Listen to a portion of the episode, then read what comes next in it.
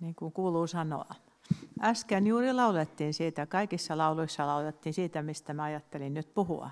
Onko tässä muuten kaikua kauheasti? Onko huono asia? Onko hyvä? No niin, kiitos. Mulla on aina semmoinen joku, että jostakin lähtee se, että haluaisin puhua ja olen rukoilusta, että olisiko tässä jotakin, mikä Jumala haluaisi myöskin omalle seurakunnalleen tänään muistuttaa ja sanoa. Ja tuossa äsken laulettiin, että annat voimaa sanan lähteestä. Ja siitä toivottavasti nyt sitten jotakin lähden puhumaan. Eli Jumalan voimasta. Annat voimaa, Herra. Kuinka moni meistä on rukoillut sitä, että anna Herra voimaa. Ja voi olla, että joku tänä viikon aikanakin on rukoillut Herralta voimaa on ollut asioita, jotka on, on jollakin tavalla tuntuneet painavan ja, ja on asioita, joihin me tarvitsemme Herran voimaa. Ja siihen asti on menty omalla voimalla. Ihan tiedän itsestäni sen, että, että kun pyydän voimaa, niin ajattelen, että mihin sitä, millä sitä sitten tähän mennessä on menty, niin omallahan sitä on menty. Se riittää vaan sitten siihen.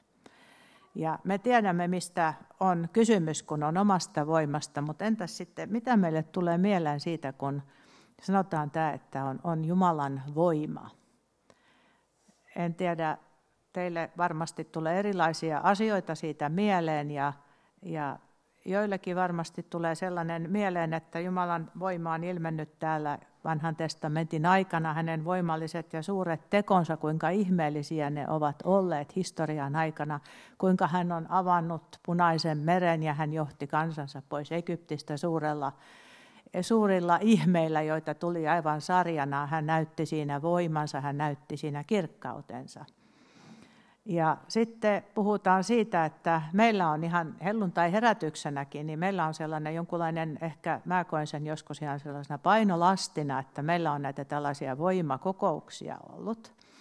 Ja niistä on sitten tällaisia kaiken näköisiä ihmisiä on kaatunut ristiin rastiin ja että Jumalan voima on ilmestynyt. Ainakin mulle on tämmöinen, että on tällaisia voimallisia tekoja näitä ja ihmisiä makaa siellä pitkin poikin ja ja vallitsee sellainen jonkunlainen sekasorto tai sitten miten se sitten kukin kokee, mutta et, et sitten on tällaisia voimakokouksia juuri ja ajattelisin sitten, että sellainen ihminen, joka niitä voimakokouksia vetää, niin on varmasti melkoisen paineen alla, kun ajattelee, että aina pitää niitä sitten olla ja jotakin esittää ja jotakin näyttää ja mitä jos ei tapahdukaan. Ja, ja jokainen, joka on tämmöisiä sitten vetänyt, niin varmaan on ollut kiusaus, että jos ei siinä sitten Jumalan voima riitäkään, niin, niin hankitaan sitten vaikka jonkunlaista savukonetta tai muuta tällaista välähdystä, niin ainakin sitten saadaan jotakin tapahtumaa. Mutta se, mitä Jumalan sana meille kertoo, niin olkoon se meille voimaksi. Jumalan voimasta puhutaan paljon sielläkin ja Uuden testamentin kohdalla, kun ajattelemme sitä, että minkälaisia olivat ne Jeesuksen voimateot. Me tiedämme, että kun Jeesus vaelsi ympäri ja hän, hän teki hyvää, sanottiin näin, niin kun me katsomme sitä kaikkea, millä, mitä Jeesus teki, niin hän, hän liikkui, liikkui siellä ihmisten keskuudessa. Ja en muista yhtään kertaa, että hän olisi siellä millään tavalla huutanut tai, tai jollakin tavalla niin kuin aiheuttanut sellaista yleistä sekasortoa muuten kuin se hänen vastustajansa sitten ehkä. Mutta se, että, että hän, hän liikkui siellä ja, ja hän paransi sairaita. Siellä oli sellainenkin, sellainenkin ää, joka uskoi niin lujasti, että hän sanoi Jeesukselle, että vain sana sinulta, niin minun, minun lapseni paranee, minun palvelijani paranee. Vain sana riittää. Ja niin se kävi. Vain yksi sana Jeesukselta, ja se riitti. Ja sitten hän herätti kuolleita, eikä hän huutanut, eikä hän, hän mesonnut siellä, eikä viljely itseään niin kuin ne epäjumalien profeetat, vaan hän esimerkiksi Lasarukselle hän huusi, Lasarus tule ulos. Ja se riitti. Lasarus tuli ulos. Vain sana häneltä riitti. No miten voimallisia nämä, nämä Jeesuksen sanat sitten oikein ovat? Täällä puhutaan siitä, että jo luontokin todistaa siitä, että, että kaikki se, mikä on olemassa, niin todistaa siitä Jumalan voimasta. Raamatun sanasta, jos katsotaan sieltä, niin, niin siellähän sanotaan hebrealaiskirjeessä, ihan siellä alussa, puhutaan siitä, että, että mistä johtuu, että kaikki yleensä on olemassa. Hebrealaiskirjan ensimmäisessä luvussa on, on tällaiset sanat. Poika on kolmas jae siinä ensimmäisessä luvussa. Kiitos. Kolmas, kolmas jae sanotaan poika, Jumalan poika. Jumalan poika on Jumalan kirkkauden säteily ja hänen olemuksensa kuva, ja hän ylläpitää kaikkea sanansa voimalla. Ja siinä edellisessä sanottiin, että pojan kautta hän on puhunut ja hän on pannut pojan kaiken perilliseksi, Jumala siis, ja jonka kautta hän on luonut maailmat. Jumala on luonut maailmat hänen kauttaan ja jossain toisella sanotaan hänen kauttaan hänessä ja häneen on kaikki. Ja myöskin se kaikki pysyy yllä ihan hänen sanansa voimalla. Ja itse luontokin todistaa siitä pienestä suurempaan asti, minkälainen voima ylläpitää kaikkea, mikä elää ja kaikkea, mikä on. On ihan, että se pysyy Jumalan sanan voimalla yllä. Jos meidät vietäisiin jonnekin avaruuteen, jos me saataisiin matkustaa niiden ihmeen vehkeiden kanssa, mitä ihmiset tuonne lähettää. Jos me katsottaisiin siellä, niin me varmaan täytyttäisiin ihmetyksellä, että millä voimalla nuo kaikki planeetat pysyy siellä paikallaan. Ne on siellä tyhjän päällä. Niin kuin sanotaan raamatussa, että hän on ripustanut maan tyhjyyden päälle ja siellä se pysyy. Se pysyy siellä eikä putoa yhtään mihinkään, vaikka se on tyhjyyden päällä. Tällaisia itsestäänselviäkin asioita meidän elämässä on ihan tarpeeksi ja saati sitten tuolla luomakunnassa. Psalmi 145 niin kertoo siitä jotenkin Jumalan suuruudesta niin hienosti. Mä luen sieltä muutaman jakeen. 145 puhuu siitä hänen teoistaan, kuinka ne ylistävät hänen suuruuttaan ja hänen voimaansa. Psalmi 146, sanoinko äsken väärin, 140, vielä mennään yksi eteenpäin. 147, anteeksi jos joku pyörittää täällä näitä. Eli 147, ja siellä on jakesta neljä. Hän on määrännyt tähtien luvun. Hän kutsuu niitä kaikkia nimeltä. Eli täällä on, on Jumalan ihmeellinen luomistyö, että ne lukemattomat tähdet, hän kutsuu niitä kaikkia nimeltä. Suuri on meidän Herramme, suuri hänen voimansa, hänen ymmärryksensä on mittaamaton. Ja myöhemmin siinä puhutaan, että me laulamme Herralle kiitosta, hän joka peittää, jae kahdeksan, hän peittää pilvillä taivaan ja valmistaa maalle sateen. Hän saa vuoret kasvamaan ruohoa. Hän antaa ruoan eläimille, korpin poikasillekin, kun ne huutavat. Pienimmästä suurimpaan hän pitää huolta kaikesta siitä, mikä on ja elää. Ei hänelle kelpaa hevosen voima, ei hän mielly miehen jalkojen nopeuteen. Herra mieltyy niihin, jotka häntä pelkäävät, niihin, jotka panevat toivonsa hänen armoonsa.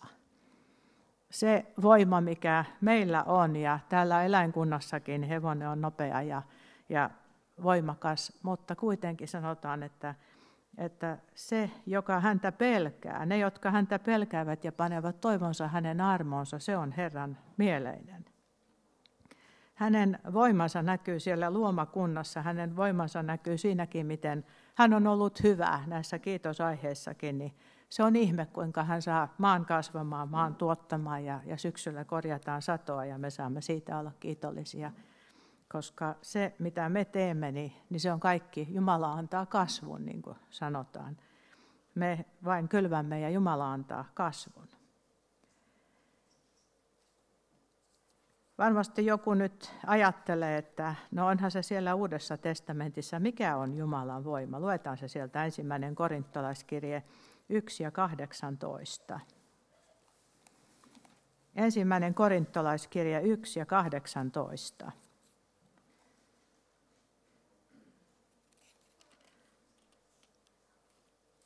Siellä on otsikko, Kristus on Jumalan voima ja viisaus. Sanoma rististä on hullutusta niille, jotka joutuvat kadotukseen, mutta meille, jotka pelastumme, se on Jumalan voima. Sanoma rististä on Jumalan voima. Miten sellainen voi olla voima, joka on risti? Sehän on teloituspaikka, kidutusväline, se juuri sellainen paikka, jossa ihminen kuolee ja miten se voi olla voima? Mutta sanoma Jeesuksen rististä on se sama sanoma, evankeliumi. Jeesus tuli ja antoi henkensä meidän puolestamme, koska me olemme syntisiä, ja hän nousi kuolleesta Jumalan voimasta. Se on todistus Jumalan voimasta ja se on hullutusta niille, joille se ei ole avautunut. Ja tässä sanotaan, ne, jotka joutuvat kadotukseen, se on heidän mielestään hullutusta. Mutta meille, jotka pelastumme, se on Jumalan voima. Sanoma rististä on Jumalan voima. Ja viisauden ja ymmärryksen kautta, niin täällä Paavali sitä sitten kertoo, että sitä ei maailma ole koskaan oppinut tuntemaan viisauden eikä ymmärryksen kautta. Myöhemmin hän sanoo, että samassa luvussa, niin jakessa 24 ja 5, Kristus on Jumalan voima ja Jumalan viisaus. Kristus on Jumalan voima. Kaikki se, mikä on Kristuksessa, hän on Jumalan voima ja hän on myöskin Jumalan viisaus. Ja se, mikä näyttää hullutukselta, niin sanotaan jakeessa 25, että Jumalan hullutus, hulluus, hullutus, voimakas sana, on ihmisiä viisaampi ja Jumalan heikkous on ihmistä voimakkaampi. Jumalan heikkous on ihmisiä voimakkaampi. Ja se, mikä sieltä tulee, on sellainen kummallinen vastakohta, että se, minkä Jumala on valinnut, se on, se on heikkoa samalla kun se on kohta ja paikka, jossa Jumalan voima ilmestyy koska siellä sanotaan, että maailmassa 28, mikä maailmassa on syntyperältään alhaista ja halveksittua, mikä ei ole mitään, sen Jumala valitsi tehdäkseen mitättömäksi sen, mikä on jotakin. Jumala on nimenomaan valinnut ilmestyä heikkoudessa. Ja silloin toisaalla sanotaankin, että olihan Kristus heikko, kun hän kuoli, mutta siinä Jumalan voima ilmestyi. Ja Jumalan voimasta hän elää. Oli, oli olevinaan hän näyttäytyi heikkona, mutta nyt hän elää Jumalan voimasta ja mekin saamme elää siitä samasta voimasta. Luetaan edelleen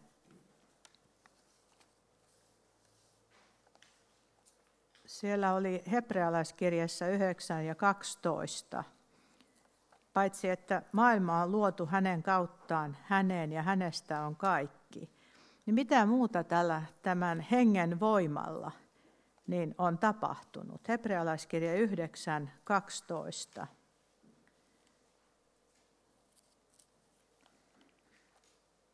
Olen pysähtynyt tämän eteen nyt sillä tavalla, niin kuin se olisi jollakin tavalla ensimmäistä kertaa siellä auennut, koska me ajattelemme, että hengen voimalla tapahtuu niitä tiettyjä asioita ja kuka sitten ajattelee, että sairaita paranee ja, ja näin on, on totta, että Jeesus on tehnyt tehnyt suuria hengenvoimaisia tekoja, mutta siihen sisältyy myöskin tähän hengen toimintaan.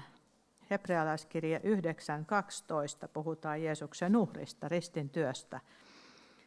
Niin sanotaan, että hän meni ei pukkien eikä mullikoiden veren kautta, vaan ää, oman verensä kautta kertakaikkisesti kaikkein pyhimpään ja sai aikaan lunastuksen. Mutta täällä pitäisi olla nyt jossakin kauempana niin tämä, että hän sai aikaan, hän sai aikaan lunastuksen ikuisen henkensä voimalla. Hakekaa sieltä se kohta, mä olen täältä nyt laittanut nämä numerot vähän väärin tänne, mutta se Jeesuksen uhri oli hän sanotaan, että Jeesus teki jotakin ihmeellistä, eli antoi oman henkensä. Hän on antanut itsensä virheettömänä uhrina Jumalalle. Millä voimalla? Ikuisen henkensä voimalla. Tämäkin oli hengen voimainen teko, että hän antoi itsensä virheettömänä uhrina Jumalalle. Ja hänen verensä puhdistaa meidän oman tuntomme kuoleman teoista niin, että me voimme palvella elävää Jumalaa. Se on 14 tämä jae samassa kohtaa. 14, eli 9.14. Ian kaikki sen hengen kautta uhrasi itsensä viattomana Jumalalle. Näin sanoo Raamattu. Ja meille joskus on nämä hengen teot on joskus niin kuin arvaamattomia, koska me niin kuin näkisimme mielellään sen, että, että hengen teot ovat sellaisia, joita jotenkin nostaa meitä ja vahvistaa ja voimistaa ja vie menestykseen ja, ja tuottaa jotakin hyvää, niin kuin myöskin tekee. Mutta muistammehan sen, että silloin kun Jeesusta kiusattiin, niin sanottiin, että henki vei hänet erämaahan. Henki vei hänet erämaahan kiusattavaksi, suuriin ahdistuksiin ja sellaisiin kiusauksiin, jotka, jotka olivat niin kuin, ihan niin kuin sanotaan vaikeusastetta ihan kaikkein suurimmalla vaikeuskertoimella, mitä, mitä Jeesusta kiusattiin siellä sen lisäksi, että hän oli paastonut ja hän oli niin kuin ruumiillisesti heikko hänen paastoamisensa ja, ja tällaisen takia. Ja silloin häntä kiusattiin kaikkein eniten ja henki vei hänet sinne. Ja sitten hän, kun hän palasi sieltä, niin hän palasi hengen voimassa. Eli henki vei hänet sinne kiusauksiin ja henki toi hänet takaisin hengen voimassa. Ja myöskin se, mitä hän teki, hän teki ikuisen henkensä, iankaikkisen ikuisen henkensä voimalla. Hän antoi itsensä. Ja joskus mä ajattelen, että, että sen hengen antama voima on joskus sellaista voimaa, joka on niin kuin voimaa kestää, joka on sellaista niin kuin voimaa, ettei pakene sitä tietää, että se on paikka, jossa niin kuin pitää olla ja se on tilanne, jossa pitää kestää, niin siinäkin Herra antaa voimaa. Et mä uskoisin näin, että, että sellaiset asiat, joita meidän elämässä on, on ja ne kestää ja ne kestää ja ne eivät mene ohi, niin siihen Jumala antaa sellaisen voiman nimenomaan kestää koska ei Jeesuskaan paennut sitä tilannetta, kun hän uhrasi itsensä. Hän teki sen henkensä voimalla. Ihan kaikki sen hengen voimalla hän tarvitsi siihen paljon voimaa, ettei hän lähde pakenemaan siitä, koska silloin kun häntä tultiin pidättämään, niin opetuslapset olisivat halunneet hänelle vähän niin kuin pakotien, kuka heilutti miekkaa ja kuka sitten muuten vaan olisi ollut halukas puolustamaan Jeesusta. Mutta Jeesus sanoi, että, että eikö minulla olisi mahdollista vaikka kuinka monta legioonaa enkeleitä kutsua avuksi, mutta hän ei tehnyt sitä. Hän sai, sai voimaa kestää ja mennä sen läpi, mikä oli suurin mahdollinen ahdistus, meidän tähtemme. Ja samalla tavalla mä luulisin, että, että monet meistä on kokeneet ja ehkä tulee kokemaan, että Jumala antaa voimansa myöskin sellaisiin tilanteisiin, jotka ovat niin kuin omassa voimassa mahdottomia kestää. Sellaisia, jotka ovat niin kuin pusertavia, musertavia, ahdistavia. Mutta sinne jotenkin Jumala on johdattanut ja sinne hän antaa myöskin voimansa. Ja jossain toisella sanotaan raamatossa, että kaikki minä voin hänessä, joka minua vahvistaa. Myöskin tällaiset tilanteet. Opetuslapset ei aina niin kuin, oikein osanneet sitä voimaa sitten sillä tavalla käyttää, että joskus olen ajatellut sitä, että kun me pyydämme niin kuin voimaa, niin mihinkähän me mahdamme sitä voimaa pyytää. Joskus me ehkä olemme niin kuin inhimillisessä semmoisessa niin kuin mielen tilassa, että kun me saisimme tällaista taivaallista voimaa, niin mihin me sitä sitten käyttäisimmekään. Ja ne opetuslapsetkin, jotka olivat Jeesuksen kanssa kulkeneet, niin he olivat nähneet, kuinka Jeesus oli tyynnyttänyt myrskyn ja hän oli, hän oli parantanut sairaita. Hän oli myöskin saanut sen aikaan, että yksi, yksi opetuslapsista oli pysynyt veden päällä tosin vähän aikaa, mutta hän oli kävellyt veden päällä. Hän oli osoittanut niin kuin hallitsemansa luonnon voimia, hän, hän hallitsi parantamisen, hän hallitsi syntien anteeksi antamisen, hän herätti kuolleita, niin kuin sanotaan, tuosta vaan. Niin opetuslapsillakin oli sellainen vähän, että nyt meillä on tässä tällainen voimallinen opettaja, niin heidätkin valtasi semmoinen omituinen niin kuin voiman tunto, että he kulkivat siellä Luukkaan evankeliumissa tässä äsken katoin, mutta en nyt löydä sitä enää uudestaan, niin he kulkivat Samarian läpi, ja siellä oli vähän sellainen niin kuin ylenkatseellinen ja, ja torjuva vastaanotto, että he eivät oikein niin kuin suvainneet niitä, ja, ja vastaanotto oli niin tyly, että he kulkivat Samarian läpi ja sitten koki, että, että he heitä ei oikein otettu siellä vastaan. Niin muistatte siellä, että opetuslapset niin kysyivät, sitten kääntyivät Jeesuksen puoleen, että se on Luukas 9. Ja siellä häntä ei otettu vastaan, koska Jeesus oli menossa Jerusalemiin. Se oli se syy, samarialaiset syrjivät häntä. Sitten sanotaan jakeessa 54, kun hänen opetuslapsensa Jaakob ja Johannes huomasivat sen, he sanovat, Herra, tahdotko, että käskemme tulen langeta alas taivaasta ja tuhota heidät? He ajattelivat, että tosta vaan, että Siellä oli sellaista, oikein sellaista väkeä, että saisi tuli polttaa heidät kaikki. Mutta sitten Jeesus kääntyi ja nuhteli opetuslapsia ja sanoi, että ette tiedä, minkä hengen omia te olette. Tämä ei ollut se henki, jossa Jeesuksen omat piti, piti olla. Ihmisen poika ei tullut ihmisten sieluja hukuttamaan, vaan pelastamaan. Tähän ei pidä käyttää Jumalan voimaa eikä sitä mahtia, mikä Jumalalla olisi. Mutta tämä oli nyt sellainen jonkunlainen väärä voimantunto.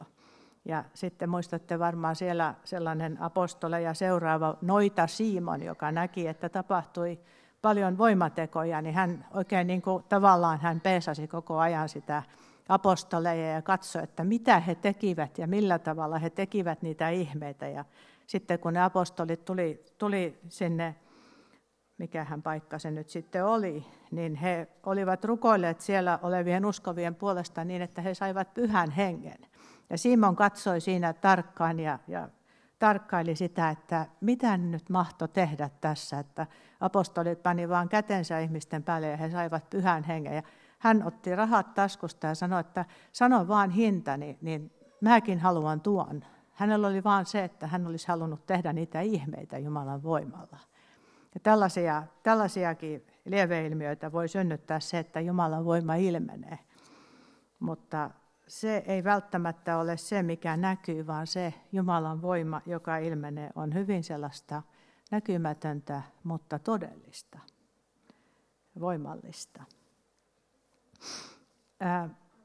On sellaista, joihin meille on luvattu voimaa. Siellä on Efesolaiskirja 6, katsotaan, siellä puhutaan siitä, että millä tavalla meille tämän päivän uskoville ja seurakunnille, mitä me tarvitsemme, mihin me tarvitsemme Jumalan voimaa.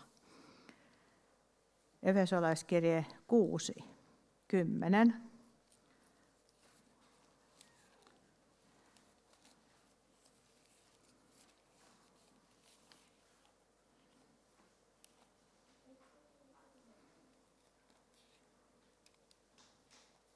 Siellä puhutaan, puhutaan sellaisesta pahaa valtaan, pahan valtaa vastaan taistelemisesta. Siellä kuudennen luvun kymmenes, tämä on lopuksi, kun kaikki kehotukset on jo annettu, niin täällä lopuksi apostoli kirjoittaa seurakunnalle, vahvistukaa Herrassa ja hänen väkevässä voimassaan. Pukekaa yllenne koko, Jumalan koko taisteluvarustus, voidaksenne kestää paholaisen juonet. Emmehän me taistele verta ja lihaa vastaan, vaan hallituksia ja henkivaltoja vastaan maailmanvaltiaita ja pahuuden henkiolentoja vastaan. Voitte itse lukea eteenpäin. Tämä pahuuden vallat ja voimat kaikki, niin, niin ne ovat paljon voimakkaampia kuin ihminen koskaan voi olla. Ja sen takia hän kehottaa, että vahvistukaa Herrassa ja hänen väkevässä voimassaan. Me tarvitsemme kaiken Jumalan voiman taistelessamme pahaa, taistelessamme pahaa vastaan. Ja miten se sitten tehdään, jae 18.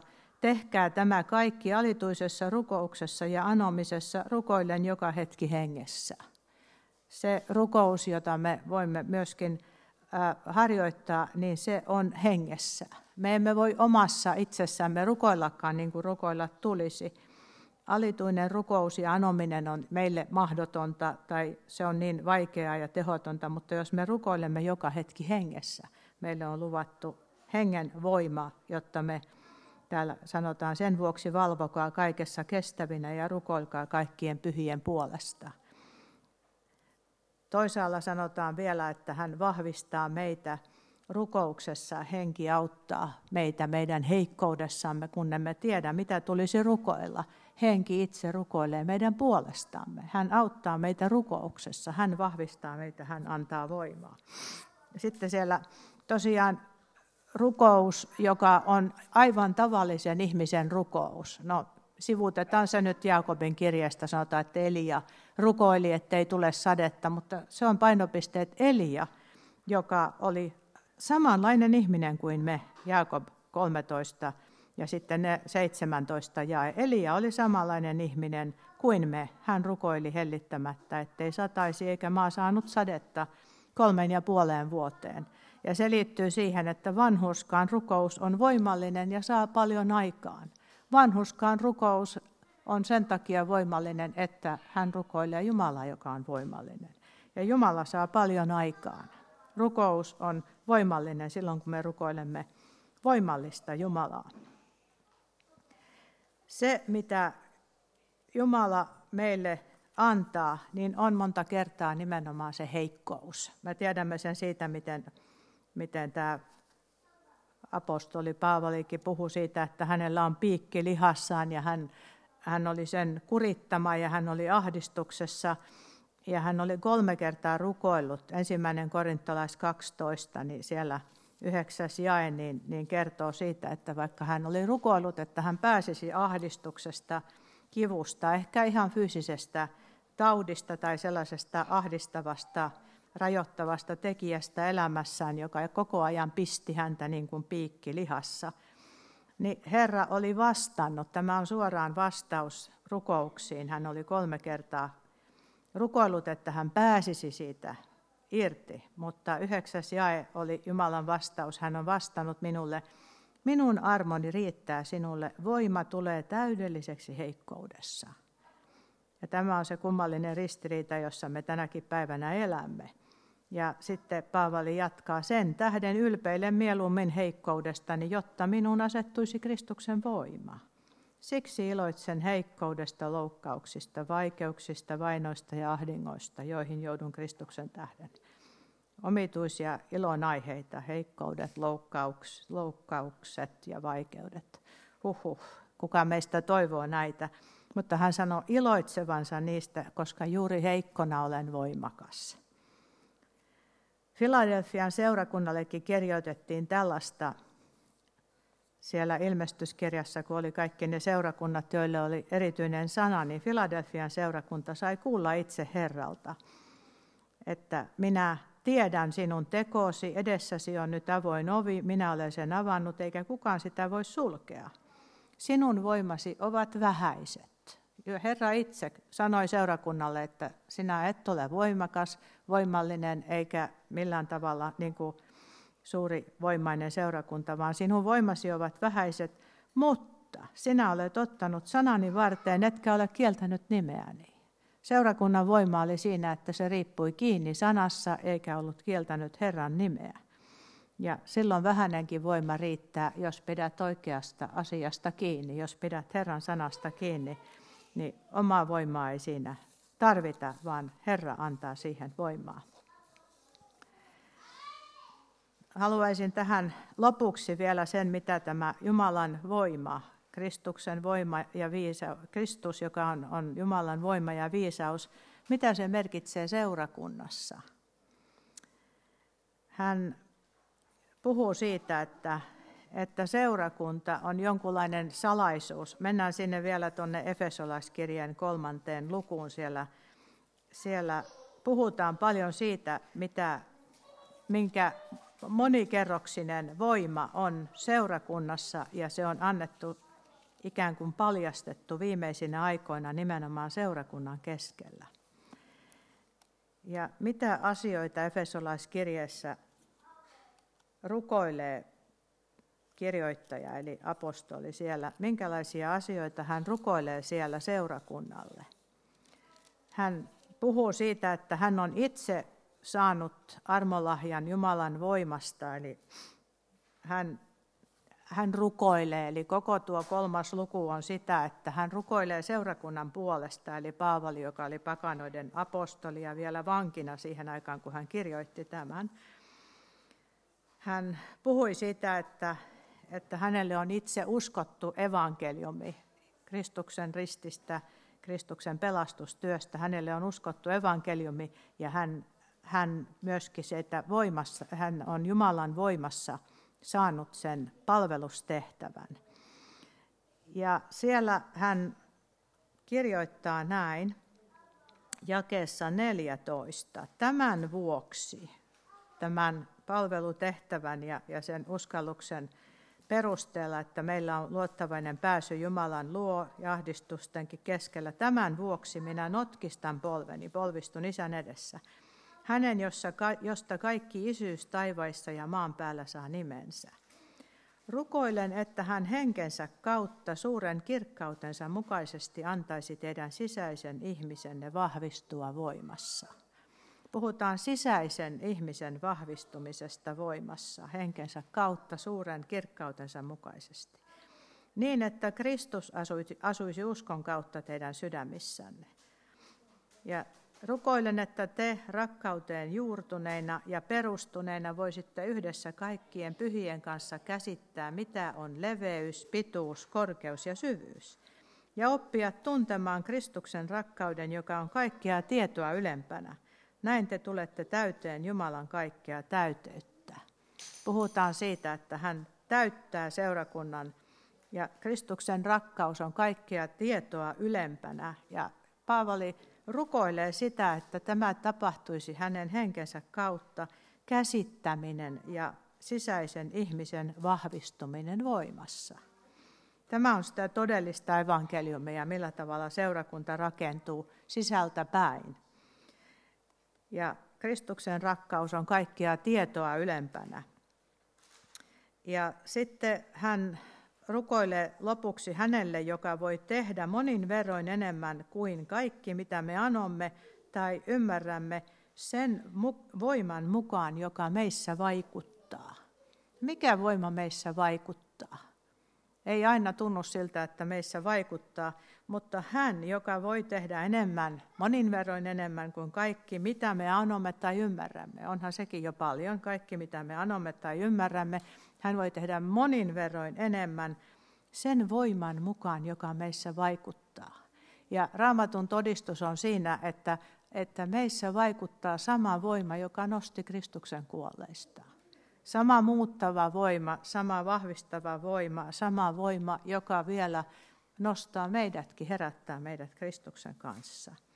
Sen voiman mukaan, joka meissä vaikuttaa. Hänelle kunnia seurakunnassa ja Kristuksessa Jeesuksessa kautta kaikkien sukupolvien aina ja iankaikkisesti. Aamen. Tämä oli hänen rukouksensa. Tämä sisäisen ihmisen vahvistuminen ja se, että me emme voi koskaan pyytää emmekä anoa tarpeeksi, mutta sen voiman mukaan, joka meissä vaikuttaa, hänelle tulee kunnia seurakunnassa kautta kaikkien sukupolvien aina ja iankaikkisesti. Tämä perintö, joka meitä odottaa. Puhutaan tulevan maailman ajan voimista, jotka jo nyt vaikuttavat. Puhutaan siitä raamatussa, että on, on sellaisia voimia, jotka tulevat. Lilja tässä kertoi sellaisen näyn, että hän oli kokenut jotakin sellaista, joka, joka ikään kuin on esimakua tulevasta niin puhutaan siitä, että ne, jotka ovat maistaneet, tulleet tuntemaan Jumalan hyvää sanaa ja maistaneet tulevan maailman ja voimia.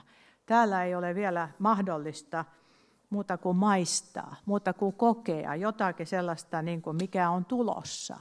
Se, mikä on tulossa, niin, niin se ei ole ajatukseen astunut, se on jotakin enemmän. Mutta se, mikä meille on nyt luvattu, on se, että kun me pysymme siinä sanassa, mitä hän on meille antanut – niin me saamme myöskin kokea sitä voimaa. Hän on voimallinen varjelemaan, niin kuin täällä sanotaan, hän on voimallinen varjelemaan teidät uskossa loppuun asti. Hän on voimallinen varjelemaan meidät sinne asti, että te saavutatte pelastuksen. Pietarin kirjassa hän kirjoittaa, että voimallaan Jumala varjelee teidät uskossa. Pysytään siinä, pysytään siinä ja se voima, mitä me etsimme, niin niin se on tarjolla. Meillä on maailmankaikkeuden suurimmat voimat käytössä. Ja me voimme aina pyytää Jumalalta hänen voimaansa, joka on ristissä. Ristissä on Jeesuksen, Kristuksen uhrissa. Evankeliumissa on se Jumalan voima ja viisaus, ja se on meidän käytössämme tänään. Amen.